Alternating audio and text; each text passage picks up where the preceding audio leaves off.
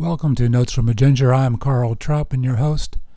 These are dark days for the United States.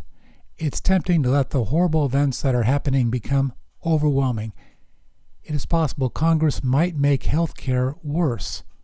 Trump told Russia about intelligence from an ally regarding ISIS.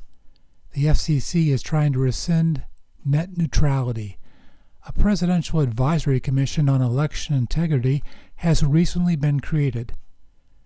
More uninsured Americans, giving Russia more information in the fight against ISIS, giving Comcast and AT&T more power, a fig leaf to cover restrictive voting laws. Almost too much to think about.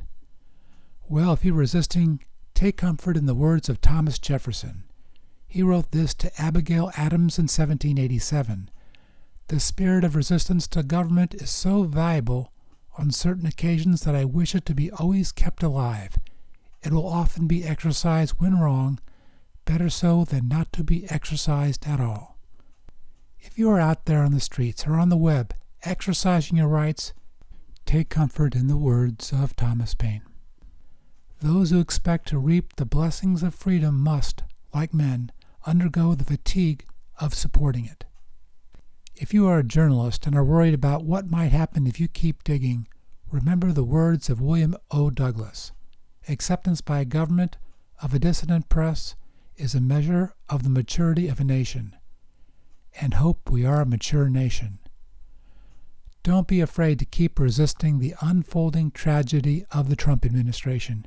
Keep marching, keep writing, keep talking, keep investigating, and most importantly, keep thinking. To the people who say that impeaching Trump won't solve the serious problems that our nation faces, I would agree. After he's gone from office, the country would still need to move forward on many policies, such as immigration, taxes, and climate change, and yes, health care. However, what kind of debate can we have on them now with Trump on Twitter? As David Brooks of the New York Times put it, we have a seven year old boy in the White House. He needs more than a timeout. Congress, send him to his room.